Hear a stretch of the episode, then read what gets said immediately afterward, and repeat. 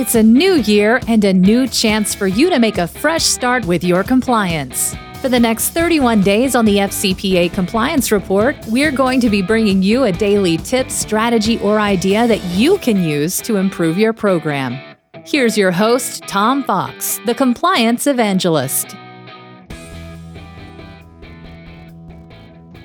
Day twenty-nine, what is a root cause analysis? One new and different item laid out in the twenty seventeen evaluation, which supplemented the ten hallmarks of an effective compliance program from the twenty twelve guidance, was the performance of a root cause analysis for any compliance violation which may lead to self-disclosure or an enforcement action. The F C P A corporate enforcement policy brought forward this requirement for a root cause analysis with the following language. Demonstration of thorough analysis of the causes of underlying conduct, that is root cause analysis, and where appropriate, remediation to address the root causes. The two thousand nineteen guidance also raised the following questions under the topic of root cause analysis. What is the company's root cause analysis of the misconduct at issue? Were there any systemic issues identified? Who in the company was involved in making the analysis? Well-known fraud ex- investigator Jonathan Marks has defined root cause analysis as a research-based approach to identify the bottom line reason of a problem or an issue, with the root cause, not the proximate cause, the root cause representing the source of the problem. He contrasted this definition with that of a risk assessment, which he said is something performed on a proactive basis based upon various facts. A root cause analysis analyzes a problem that hopefully was previously identified through the risk assessment. He went on to note, root cause analysis is a tool to help identify not only what and how an event occurred, but also why it happened. When we are able to determine why an event or failure occurred, we can then recommend workable, workable corrective measures that will deter future events of the type observed. Marks also contrasted a root cause analysis with an investigation. He noted, in an investigation, we are trying to prove or disprove an allegation.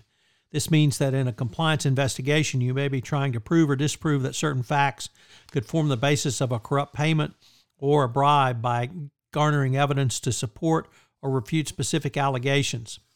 You do not assess the blame, and at this point where a root cause analysis should follow to determine how the compliance failure occurred or was allowed to occur. There is no one formula for performing a root cause analysis. One protocol articulated by Health Compass advocated a four-step process, which includes step one, identify possible causal factors, using incidents to identify causal factors, things that cause or contribute to the compliance failure.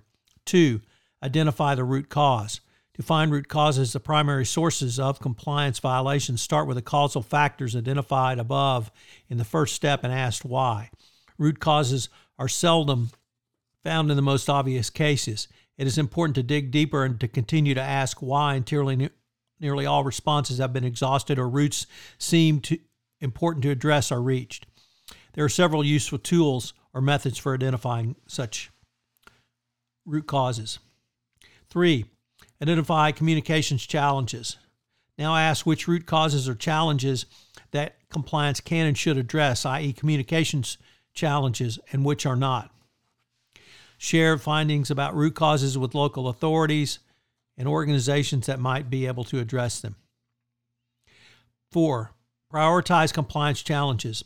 If root cause identifies more than one compliance failure, decide which failure to address first. Risk rank in order, stating with, starting with the main cause. To determine risk, consider the potential impact of addressing the compliance failure. The greater the potential impact, the more important it is to address. How difficult it will be to reach the audience associated with the compliance failure, the mandate attached to the funding. If there is more than one causal factor linked to a root cause analysis, there can be multiple factors. Indicates that addressing a root cause can have far-reaching effects for your organization. Another approach articulated by Jonathan Marks is the five whys approach. He explained, early questions are usually superficial, obvious. The later ones are more substantive. Borrowing from the Six Sigma, the folks at i six sigma dot com believe this approach contemplates by asking repeatedly the question why. The number five whys is a good rule of thumb. You can peel away the layers of symptoms which can lead to a root cause of a problem. Very often, the ostensible reason for a problem will lead to another question. Although the technique is called the five whys, you may find that you need to ask the question fewer or more times than five before you will find the issue related to a problem. To use this approach, I six sigma suggests the following protocol. Begin by writing down the specific problem, which assists you to formulate the issue or problem. Then begin to ask why. Ask why the compliance failure occurred. Write down the answer. But do not stop if the first response does not identify the root cause of the problem. Ask why again and write that answer down. Loop back until the team is in agreement that the root cause is identified. Again, this can take fewer or more times than the five whys I have articulated. Ultimately, performing a root cause analysis is not simply a matter of sitting down and asking a multitude of questions. You need to have an operational understanding of how a business operates and how they have developed their customer base.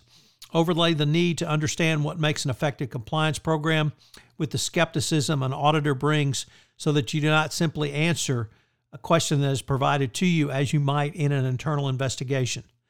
As Jonathan Marks noted, a root cause analysis is not something where you can just go ask the five whys.